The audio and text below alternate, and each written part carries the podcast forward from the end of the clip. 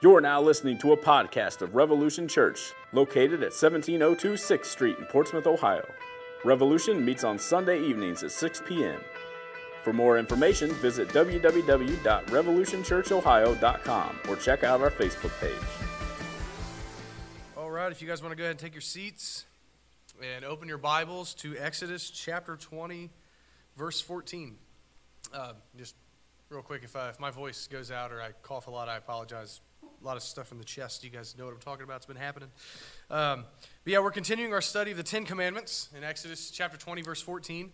Uh, and this evening, we're looking at the second table of the law, which is summed up with the commandment to love your neighbor as you love yourself. And we are considering specifically the seventh commandment. So we're going to be spending our time this evening uh, thinking through sexual sin um, and why it's sinful right? As the Puritans said, we're going to consider the sinfulness of sin. Um, but sexual sin has always been a temptation, it's always been a problem, right? Even amongst the people of God.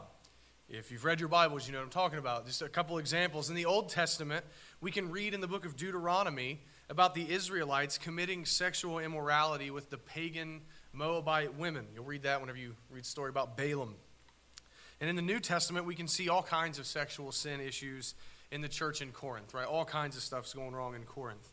But the reason why I bring those two examples up is I'm wanting you guys to, to see just real quick right off the bat that sexual sin is not a new problem, right? And, and I, I want to say that because sometimes I, I think that we might get this idea that it's a new problem because it seems to have gotten worse in our time. Uh, but I would argue that it really hasn't gotten worse. People are just more open about it right? And people have more access to commit sexual sin today with no immediate consequences. Sexual sin is certainly more acceptable now than ever, but the problem has always been there. Right? Even in old Puritan church records, you can see sexual sin topping the list of reasons for church discipline. That sounds crazy, doesn't it? Like these are Puritan churches, but it's the truth. Right? But the problem has always been there because sin is primarily a heart problem. Right? And the sinful nature of man hasn't changed. It hasn't. The only difference is that people are just more open now about their sin. Society, for certain, accepts sexual sin and it praises it. So, no, the, the problem hasn't gotten worse, it's just gone public. Right? People have no shame anymore. Uh, culture that used to once be governed somewhat by the scriptures as a whole has completely abandoned that. We're entering an age of relativism. Indeed, we are there, and people have no shame. And this, among other reasons, is why the seventh commandment is incredibly relevant for us. This is a problem humanity's always had. Now, when I say that, all of Scripture is always relevant, but this commandment is very easy for us to see how it's relevant for us in our day. Now, as Christians, we are immediately opposed to all forms of sexual sin, right? Whether it be homosexuality, adultery, rape, fornication, pornography usage, prostitution, incest, bestiality, and more, right? Our knee jerk ought to be repulsion at the thought of sexual sin, right? That it's something to be detested and avoided. And while I, I think most of us would say that we hate sexual sin, and I don't doubt that, um, I think that maybe we have all been influenced by our sexually charged and promiscuous culture to be desensitized to sexual sin. Right? What I mean is that I, I don't think that we always take the seventh commandment as seriously as we should. Right? That's a problem for us. But, but let, me, let me show you why I think that. Let me give you some examples, some, some thought provoking questions that may awaken you to a realization that maybe you don't take sexual sin as seriously as you ought to. A few questions. First one Have you ever found yourself watching a movie about two people that are dating and find yourself at some point in the movie rooting for them to fornicate? Like you want them to get together? You watch the show and then find yourself smiling when they go back to the bedroom and shut the door behind them? Do you ever find yourself glad when a woman you know divorces her husband, even though that there was no adultery or abandonment, no biblical grounds for divorce, but you're glad that she's divorcing her husband and you hope that she gets with someone else, even though Jesus says she's committing adultery if she remarries? But you find yourself glad anyway? or you're watching a movie and the female character has a very mean and rude husband, right? He's just mean. He doesn't do, do anything that, that terrible. I guess he's just very mean to her. And, and she cheats on him with the hero male character of the film, and you find yourself happy that she got with someone else because her husband was so mean to her. Or do you ever find yourself, just in general, completely cold to how immodest both men and women are in their speech and in their dress and their actions and how they carry themselves? Like you've just grown cold to that whenever you see it in public? And there are more examples we could consider, but these, these are enough. My point is that we always, I think that we don't always take sexual sin seriously. We don't always see it as something to be abhorred, as something to run away from. And when I say run away from it, I'm not saying that we need to run away from the culture and hide in a bomb shelter. Right? I'm not down with bomb shelter theology. But to flee, rather, to flee from every form of temptation to sexual sin. I, I think that most of us have become desensitized to sexual sin. And that's a problem. Because when we become cold to something, we run the risk of not seeing it as a big deal, and eventually we will begin to participate in it. Right? It's just generally how it goes. Desensitized, then you don't think it's a big deal, then you begin to dabble in it. So, what I'm getting ready to say before we hop into the text, I stole from another preacher. I just want to be honest with you guys, I'm not this creative. But you guys know about custom made clothing, right? Custom made clothing. Uh, tailor made suits, tailor made dresses. Some of you guys may own some, although you're definitely not wearing them this evening. Um, but a tailor made piece of clothing is made especially to fit you, right? Other people might be able to wear your tailor made suit or dress, but it fits best on you. And I think that some of the Ten Commandments are tailor made for us, right? And it varies from person to person, right? The sixth commandment may be, may be tailor made to fit someone who is habitually angry. The fifth commandment may be for someone who constantly mocks their parents. And I think that the seventh commandment may very well be tailor made to fit some of us here this evening. Indeed, I am almost certain of it. So I hope that you guys are going to pay very close attention. And as much as it's up to you, open your hearts to receive the truth of the Word of God this evening. So that said, let's go ahead and read very short. First two verses of chapter 20, and then our commandment this evening. Exodus chapter 20. And God spoke all these words, saying, I am the Lord your God who brought you out of the land of Egypt, out of the house of slavery. You shall not commit adultery. This is God's word. Let's pray. Our Heavenly Father, we ask that you would bless us this evening as we sit under the ministry of the word. We ask that by your Holy Spirit you would prick our consciences and cut us to the heart so that we can see the depth of our sin and then allow us to see our great hope and Savior who is the Lord Jesus Christ.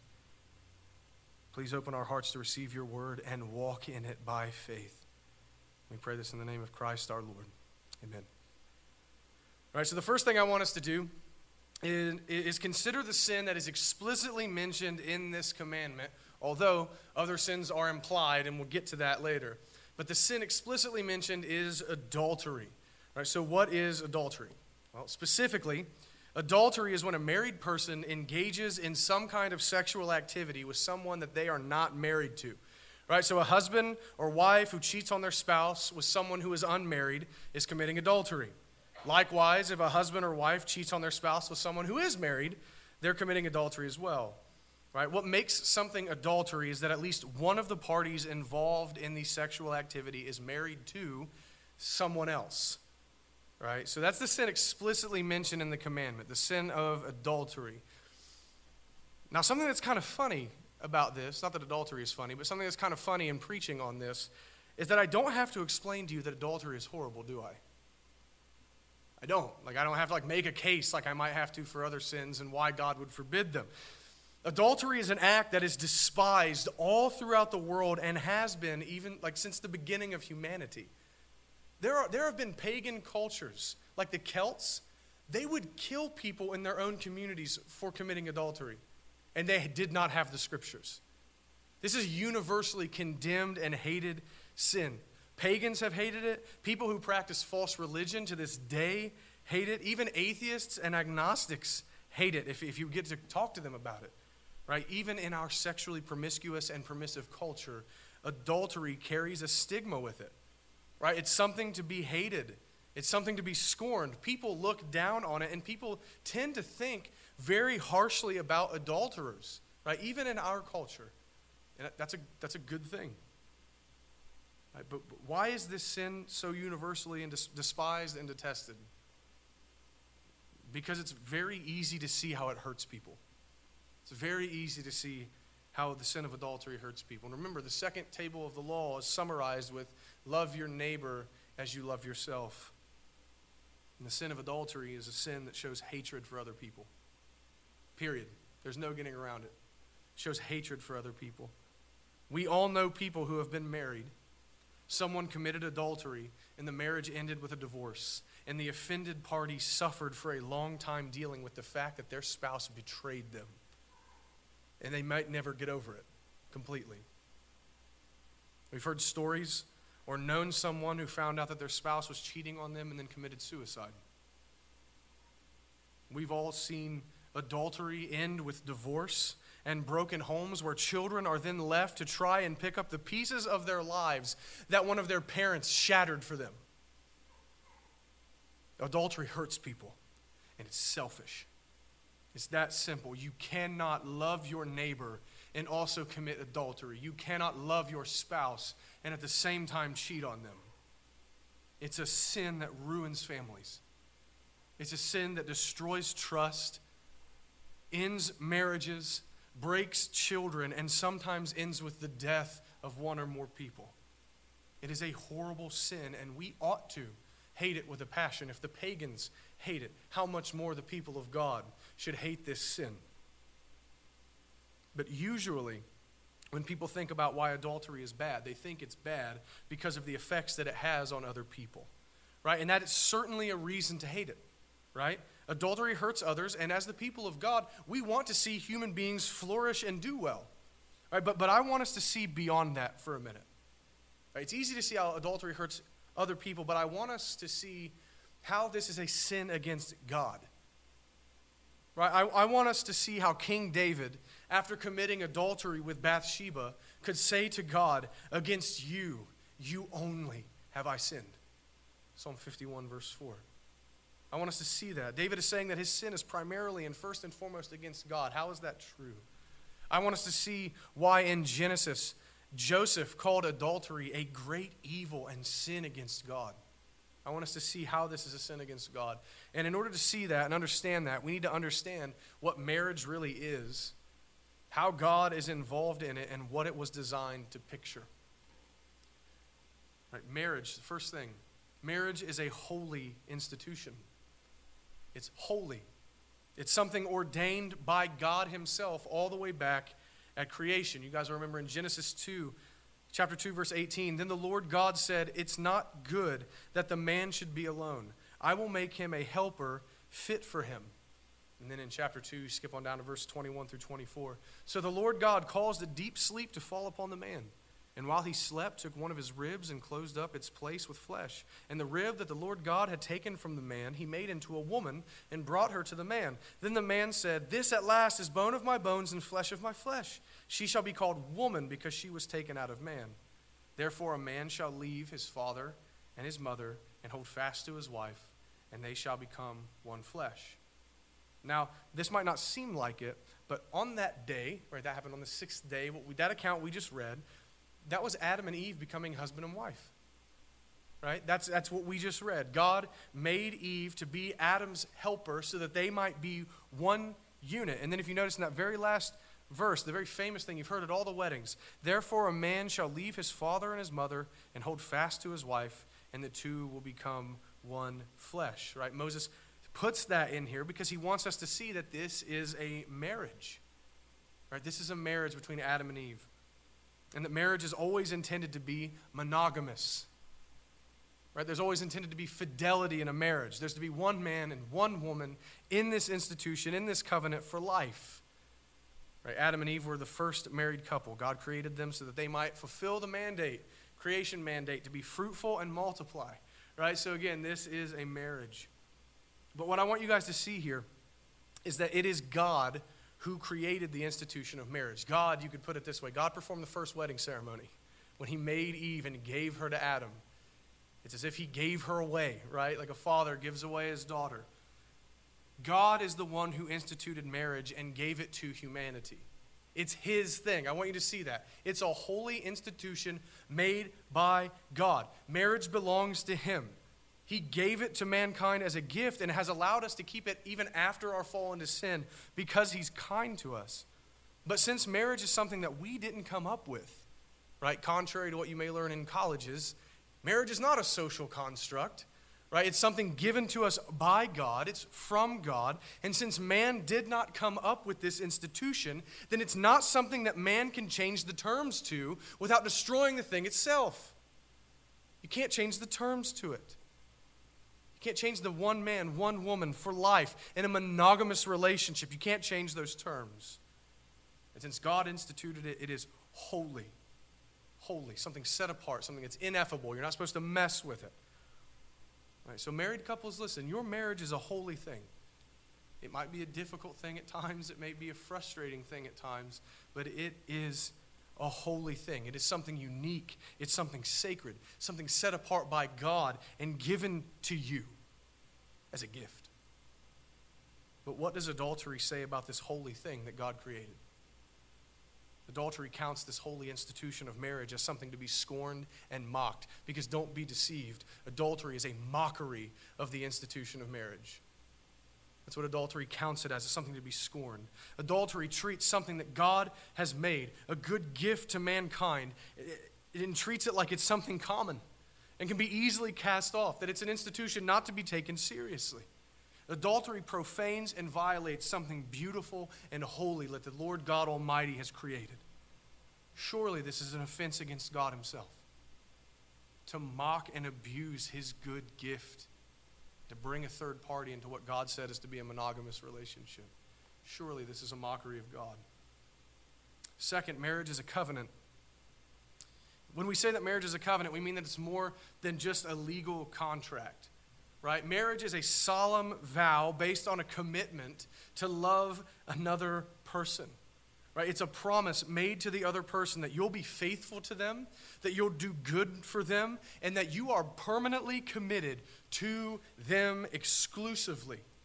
And most importantly, a covenant is something entered into with God as its witness. Keep that in your mind. A covenant is something entered into with God as its witness. In marriage, if you're married, you have made a covenant before the Almighty. Malachi chapter 2, verse 14, God says that He was the witness to the people's marriages, right? To their covenant. He said, The wife that you took in covenant, I was witness to that. Malachi chapter 2, four, verse 14.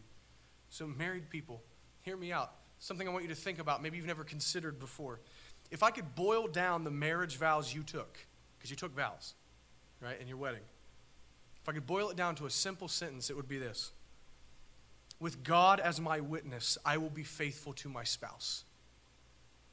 Right? Now, the faithfulness may look different because men have a certain role, right? We're complementarian. Husbands have a certain role to be self sacrificial, to lead, right? Spiritually, to provide for, protect, lay down their life if necessary. That's what faithfulness of a husband looks like. And the faithfulness of a wife looks like loving, glad submission to her husband, right? So faithfulness may look different between the two roles of husband and wife, but nevertheless, your vows were essentially with God as my witness, I will be faithful to my spouse.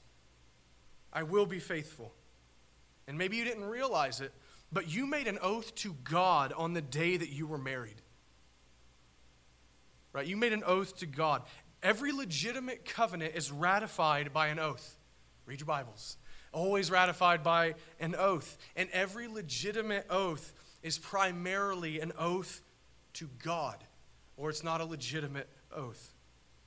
So, what essentially happens in marriage vows is that the couple swears to God that they will be faithful to each other. And God bears witness to those vows. He's the one who bears witness to it. Now, do you have any idea how serious an oath is to God? To break an, a, a, legitimate oath, because there are illegitimate oaths that you shouldn't have taken and you're, and you're not bound to keep. That's another conversation for another time. But marriage, the covenant of marriage is a legitimate oath. And to break a legitimate oath to God is to break the third commandment. It's to take his name in vain.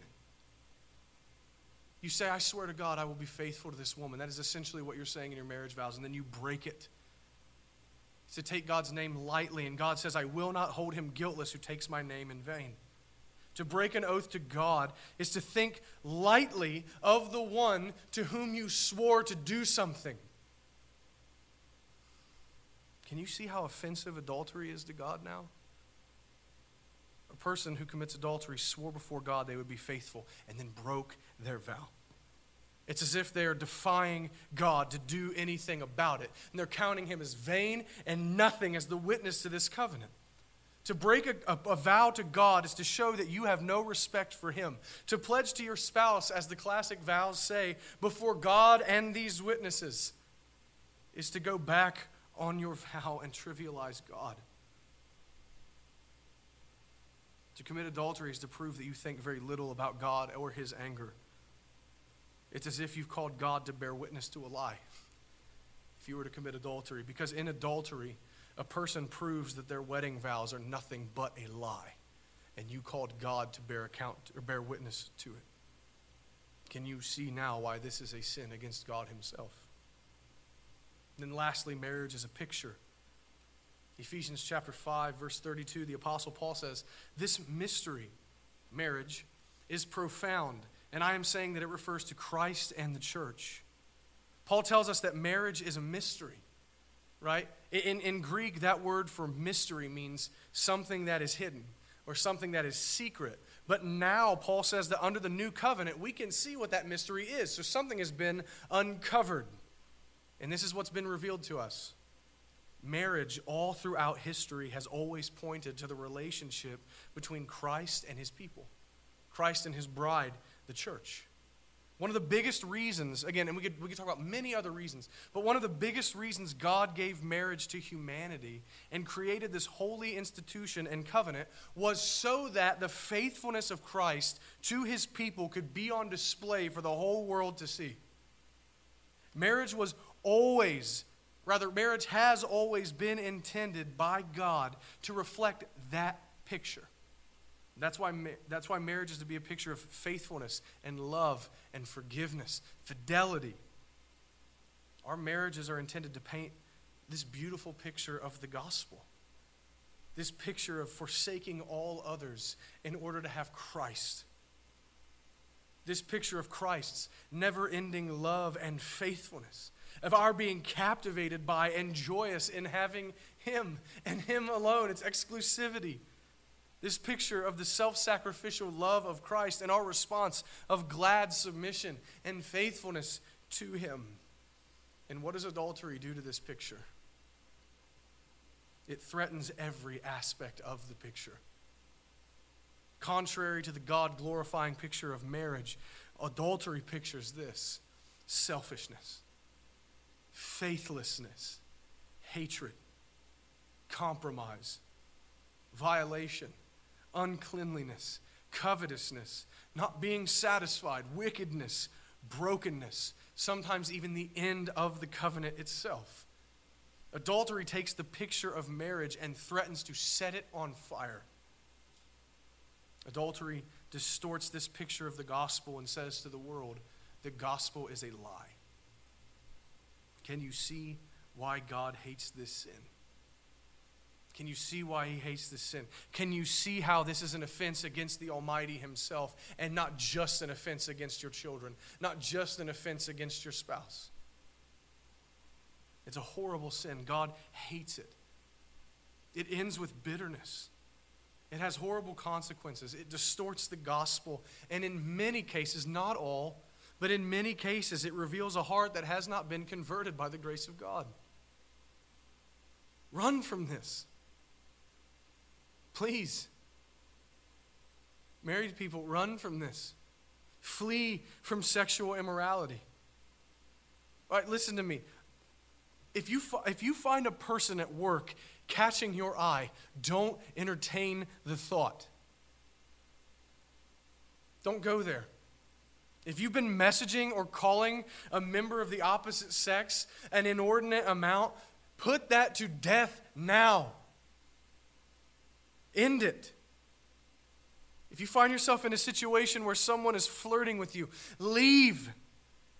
Don't spare their feelings, leave. Don't fool around with this sin. Your marriage is at stake, your family is at stake, your soul is at stake. And the person that you're tempted to commit adultery with is nothing but a life ruiner. Don't think you're strong enough to deal with it yourself. Tell your spouse and do something about it. Run from this before it has time to take to put its claws in you. And God forbid, but if you're engaging physically with someone that is not your spouse, end it now. This very evening, end it and confess your sins to your spouse. Repent. Ask God for forgiveness and be restored. Don't live in the darkness of this sin. You will be destroyed by it. Come to the light and be forgiven by the Savior. And there may be terrible consequences for your evil actions here on earth. But better to repent now than spend eternity in hell apart from Christ. But now that we've looked at the sin of adultery that's specifically mentioned in the commandment, I want to pose another question. Is that all? Is that all that the commandment means to forbid? Is that the only sin implied in this commandment? And the short answer is no, absolutely not. The principle of this commandment is that we are not to engage in any sexual activity outside the covenant bonds of marriage. Right? We are to have sexual relations only with our spouse. This means that if you don't have a spouse, guess what you don't get to do? Right? You don't get to engage in any form of sexual activity. Now, to drive this point home, I want to point out a word used in the New Testament many times. It's the word porneia, right? It's a Greek word. You can already hear that's where we get our word pornography, is from the root word porneia. It's the Greek word that gets translated to sexual immorality. And often the word porneia is listed right next to the word adultery whenever you get into Paul's vice lists, where he'll list a bunch of sins together in a row. But sexual immorality, what does that mean? Good definition is this any kind of sexual activity that violates the Bible's sexual ethic is sexual immorality. And the sexual ethic of the Bible is that any form of sexual activity outside the bonds of marriage between one man and one woman is sin. So, this word porneia covers legitimately anything that doesn't take place between one man and one woman in the marriage bed. Right? One pastor told me a good way to think about the word porneia. Here it is. In your mind, go ahead and, and, and think of a question, right? regards to sexual sin. Well, what about this sexual act? Or what about this sexual activity? Or it, does that, yes, that's covered in porneia too. I don't actually need to know what your question was because that's covered. right? Porneia is like a, you know, you have a drunk drawer in your kitchen and there's like candles and ping pong balls and like scissors and batteries and stupid stuff. That's the word porneia. Anything that you can think of in that realm, it goes in the junk drawer. Porneia covers all of it, right? It's a catch all that covers anything that's not between one man and one woman in the bonds of marriage. And I think that that's clear enough, and I don't need to give any explicit examples, right? Again, the hard part about preaching on the seventh commandment is knowing when you've said enough and when you've said too much. But the seventh commandment reaches out to any kind of sexual activity that is not covered in marriage. Though it only mentions one specific sin, adultery, it covers a whole category of sins, just like all the other commandments do as well. So, unmarried people, listen to me. Don't ever on your life try and outsmart God or find loopholes in His law. Ever. You'll ruin yourself. That's a dangerous game to play that reveals a heart posture that is not one of a convert. I'm not saying you're not saved. I'm saying you're acting like an unbeliever if you're looking for loopholes in the law. It's not a good look. God hates all forms of sexual immorality, and we're going to see why here in just a little bit. But not only are physical acts of sexual immorality forbidden by this commandment, but sins of the heart as well. Right? And this is true of every commandment. You guys already know where we're going.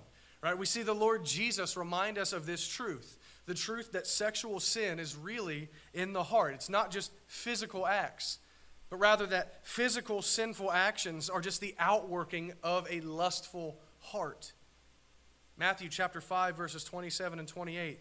Jesus says, "You have heard it said, you shall not commit adultery, But I say to you that everyone who looks at a woman with lustful intent has already committed adultery with her in his heart.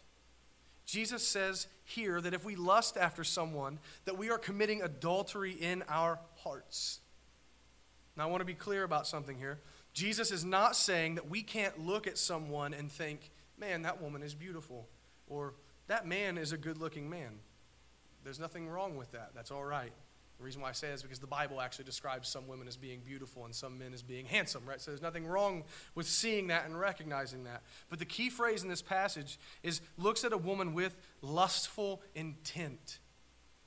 So when a look becomes a gaze, and a gaze becomes sexual thoughts and desires, then you've crossed the line into, the adult, into adultery of the heart to think about, long for, desire and fantasize about somebody and or what you would like to do with them if they aren't your spouse is to commit adultery with that person in your heart.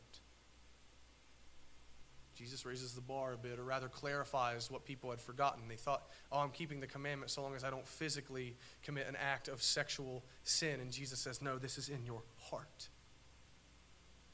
So, certainly, then, this covers objectifying people and reducing them to their mere body parts and what is pleasing to look at. These words from Jesus would also tell us that viewing pornography is committing sexual sin in the heart. And I want to go ahead and put a quick word out here about pornography. That stuff will ruin your soul. I'm serious. That stuff will ruin your soul. The images that you see are not quick to get out of your head. The patterns that someone caught in this sin establishes are things that can haunt them for the rest of their lives. Run from this. Run from pornography. Listen, I, didn't read it all, but Jesus goes on to say in this passage if your right hand causes you to sin, cut it off. If your right eye causes you to sin, gouge it out because it's better to go into the life to come missing your hand or your eye than to go to hell with both your hand and your eye. Run from this. Throw your phones away if you have to. Get a flip phone. Get rid of your computer and work at the library. Do whatever you must have nothing to do with this sin. And listen to me don't try and lie to yourself about viewing images and videos that aren't technically porn. Just because someone isn't completely nude or performing a sex act does not mean that the images are not pornographic in nature. May God save foolish men and women from lying to themselves so that they can scroll through Twitter, Instagram, YouTube, and Facebook as they please and think they're not sinning and looking at pictures and videos just because someone has a little bit of clothing on. I don't know if I'm talking to you, but if I'm talking to you, you know what you're doing. Put an end to this. Put an end to this nonsense and repent and seek help. Talk to someone. Be free from this sin. It will ruin your life. If you're married, it'll ruin your marriage. If you're not married, it's going to put strains on your future marriage. Put it to death. Christ has empowered you to do so if you're a Christian. You don't have to be a slave to your flesh. But maybe you're wondering why does God take the sin of lust so seriously? Right? Why? Why does he count it nearly equal to physical sexual sin? Right? Why is it so close? Why does God count thoughts as sin? You ever wondered that? Why are sinful thoughts sinful? Listen, God counts it as sin. God judges your heart. He judges your thoughts because he knows that the only reason you have not committed the sin physically is because you lack the ability or incentive in your life to follow through with it at that moment you lack the ability or incentive to follow through with it in that moment, and that's why you've not done it. You don't do the physical action, though you have a desire to do it in your heart, because you lack the physical ability, opportunity, are restrained by societal judgments. You don't want to deal with the consequences of it, right? Maybe within your marriage or in, in your church or whatever. You don't want to deal with the consequences of it or something like that. But if you could commit the sin, if you could physically commit the sexual sin and get away with it free and clear and never get caught or ever be called to account for it, you would commit the sin. You'd do it. This is why the desire to sin is sinful itself. God knows that if the circumstances and conditions were right, you would do it. And that, brothers and sisters, is evil in and of itself. To desire to disobey God reveals a sinful heart. The desire to disobey is the seed of full scale rebellion against God. And God sees your hearts. God sees the rebellion within you, and He counts it as treason. You can try and say, but I wouldn't really do it, man. And look, you might be able to fool yourself, but you will not fool the Almighty. You will not fool God. God knows your heart. He knows the full extent of the sinfulness of man. He is the judge, and he cannot be deceived. So let me take a second and give a warning and an exhortation to all of us. To anyone who is tempted to or has been flirting with or maybe even indulging here and there in any sexual sin. But mainly, I'm talking to you who are flirting with it or considering it adultery, fornication, sexual immorality, lust, porn use, whatever the sin might be, please hear me.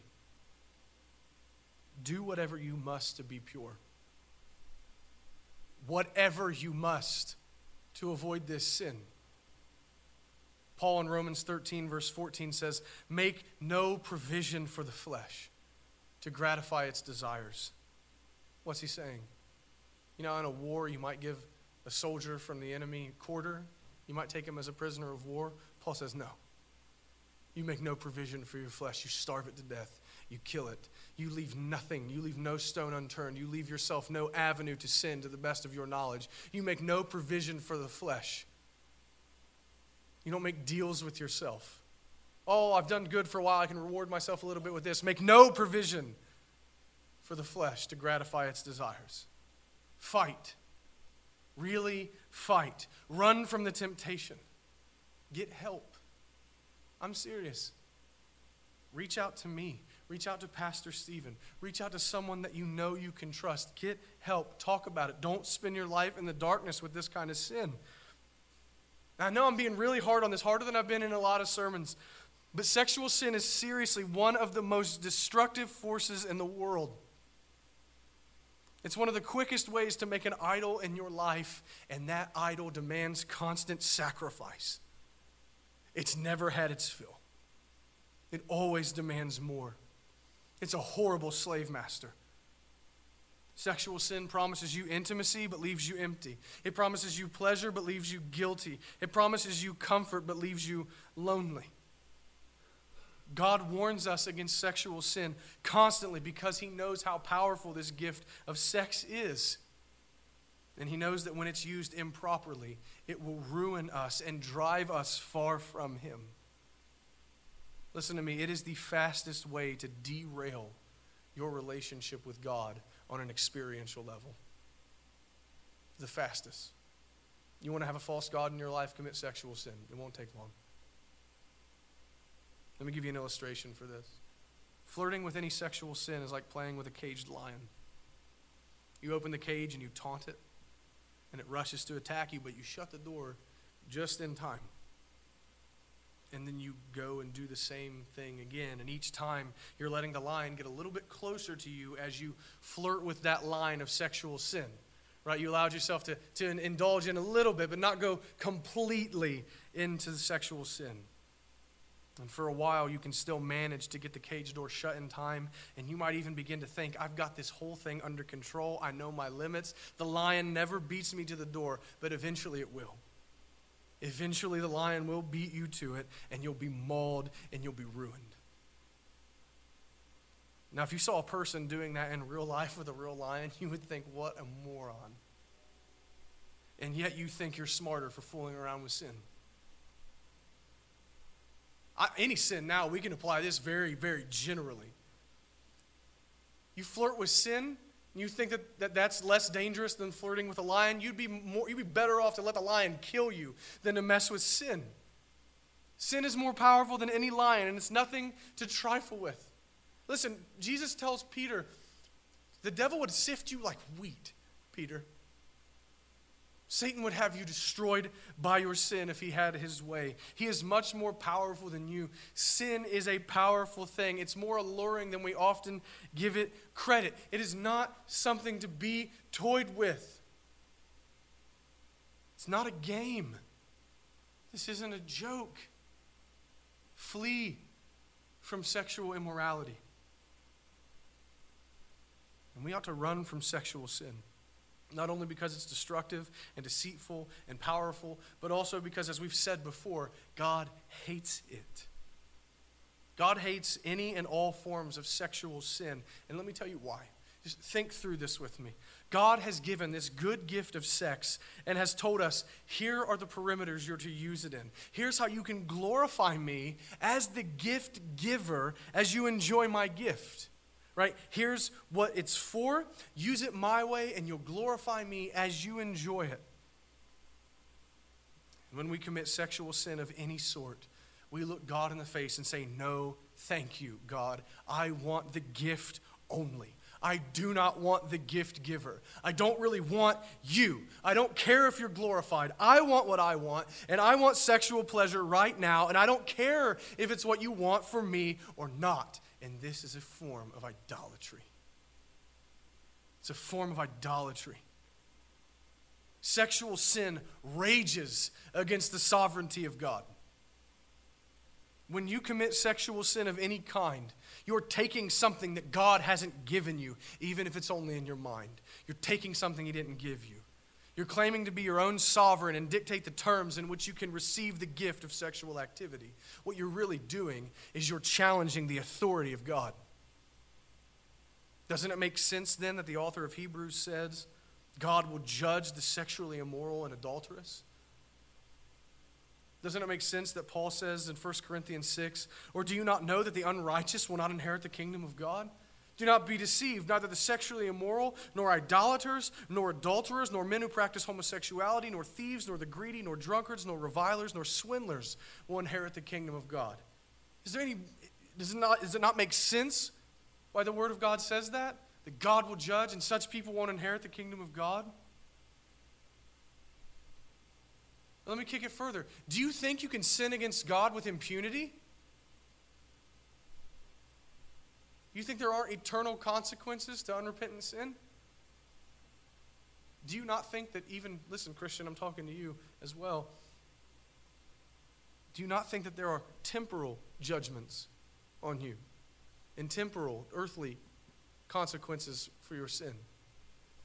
Are you so foolish to think that you can sin with impunity? Do you think that God is a playful God that's not serious about his law, who's not jealous over his people? He is holy and just. And He's the judge of all men. And all of us are condemned under this commandment. I defy any man or woman amongst us to say that they have not, at the minimum, lusted in their heart. Every one of us is condemned under this commandment. Brothers and sisters, I hope it is abundantly clear to every one of us as we look at the law, whether it be this commandment or any other commandment, I hope it is clear we need a Savior. This has been my point in every sermon I've preached so far. I want you to see you need a Savior. This commandment reveals something to us that it, in and of itself, cannot give. The law cannot save you, it reveals a need. You can't keep this commandment or any commandment of God according to his standard. The law shows you your need for a Savior, but the law is not, cannot be, and will never be your Savior. Now, listen, the law is holy and good. There's nothing wrong with the law. The law of God is perfect. It's our sinfulness that brings condemnation on us. Sin is what kills us, not the law. But nevertheless, the law can't save you. The law just reveals the standard. The law just reveals to you that you're already condemned, but it cannot save you. You can cry out to the law for mercy, but that is not something that the law can give. Bare law by itself is void of mercy. It's a merciless thing that offers no hope to the lawbreaker. The law does not hold the office of Redeemer. The law cannot forgive your sins. The law cannot give you grace. The law cannot show you mercy. So you must cry out to the only source of mercy that there is. You must run to Christ for mercy, and He'll freely give it. You must cry out to the Redeemer, the Lord Jesus, and ask Him for grace and pardon for your sins, and He will give it to you freely. He promises to take you in and forgive you and love you and keep you. Christ alone holds the titles of Redeemer, Savior, and Great Forgiver because He alone has taken on your sins on the cross.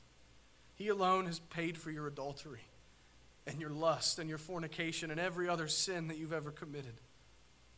Christ alone has the power to save. So look to him. Listen, I'm not only talking to if there is an unbeliever among us, although I'm pretty sure I know all of you well enough to say I know that most of us here, if not all of us, are Christians. I'm talking to all of us. Look to the Redeemer. Don't look to the law, it can't save you. Look to Christ. Receive your pardon in him. Lay hold of him by faith. Know that your sins are forgiven in him.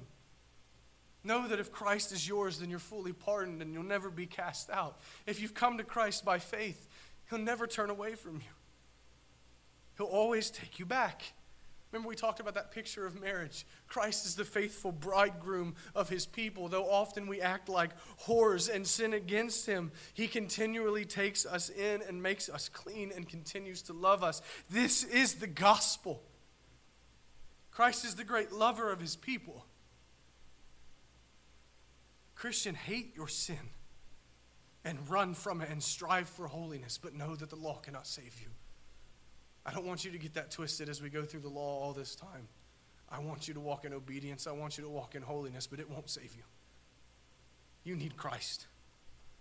You need the one who kept the law on your behalf. You need the one who gave his life for you. Your life is in him. Everything you have is in him. Your only hope is in him. Look to him and have peace with God. But how are we to strive to keep this law? Right? Like Paul tells us in Romans 7, the law is good, and we should love the law. It can't save you, points out your sin, but you should love it because it comes from our good God and Father who saved us. Again, there's nothing wrong with the law. If we love God, we should want to walk in it. We should desire to walk in it. So, how are we to fight our sin and strive to keep this commandment? Because, again, the gospel always comes with a response. We, we respond in faith and we're forgiven, and then we continue to respond every day by trying to walk in the law of God by faith. So, how are we to walk in obedience? The things I'm getting ready to say, I have four things. They're very practical, and you might not like them. They might step on your toes a bit. Good. But are we not willing to do whatever it takes to honor such a great Savior that we just talked about? The one who takes you back repeatedly, the one who's ever faithful to you. Would we not do anything for him? So, in these next bit, this is where the rubber meets the road. Right? Again, Jesus tells us to gouge out our eye and cut off our hand if we must, right? Which is a metaphor. He's saying, do whatever you have to do. Run from the sin. So, the question, I guess, before we get into this, so you should ask yourself is do you want to obey and honor the Lord Jesus in holiness, or do you want to abuse grace? As Paul says in Romans 6 1, shall we sin more so that grace may abound? God forbid that we would do such a thing. We should never use free grace as an excuse to sin. So, here's the first bit of practical advice. How are we going to walk in this commandment? Be watchful over your eyes and your ears. Be watchful. Put a guard on what you will allow yourself to take in. This might sound funny, but in public, this looks like a conscious effort to avert your eyes if you see someone dressed immodestly. Look away. Don't let yourself gaze at someone. This leads to lust, which can lead to even more sin. But more than that, what I'm really getting at is what kind of media that you take in.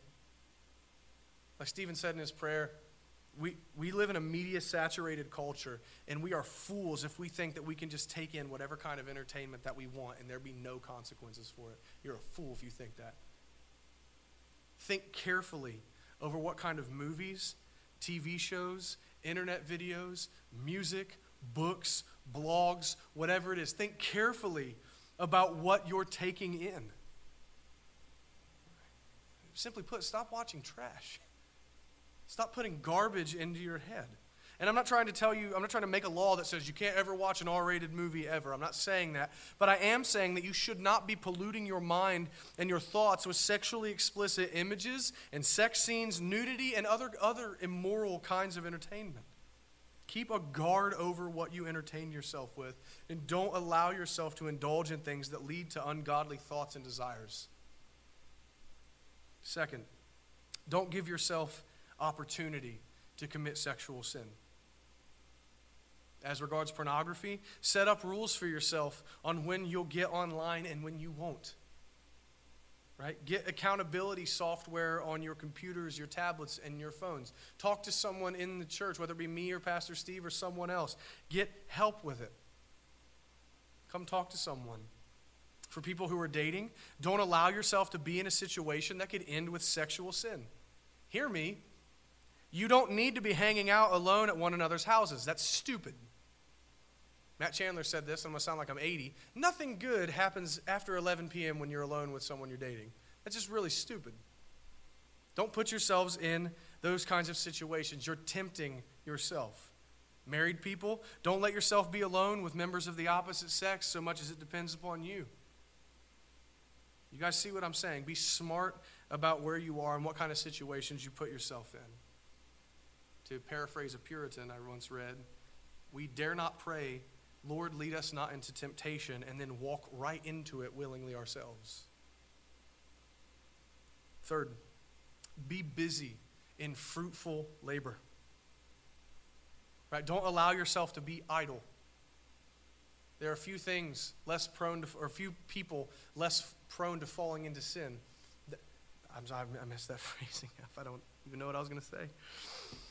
A well rested person who is bored and has nothing to do is a person who can easily fall into sin. That's what I was trying to say. Devote yourselves to serving your families more earnestly. Put more time in with reading scripture and praying. Busy yourself with reaching out and meeting with other people in the church for discipleship. Right? And look, I'm not just saying this to just keep busy, right?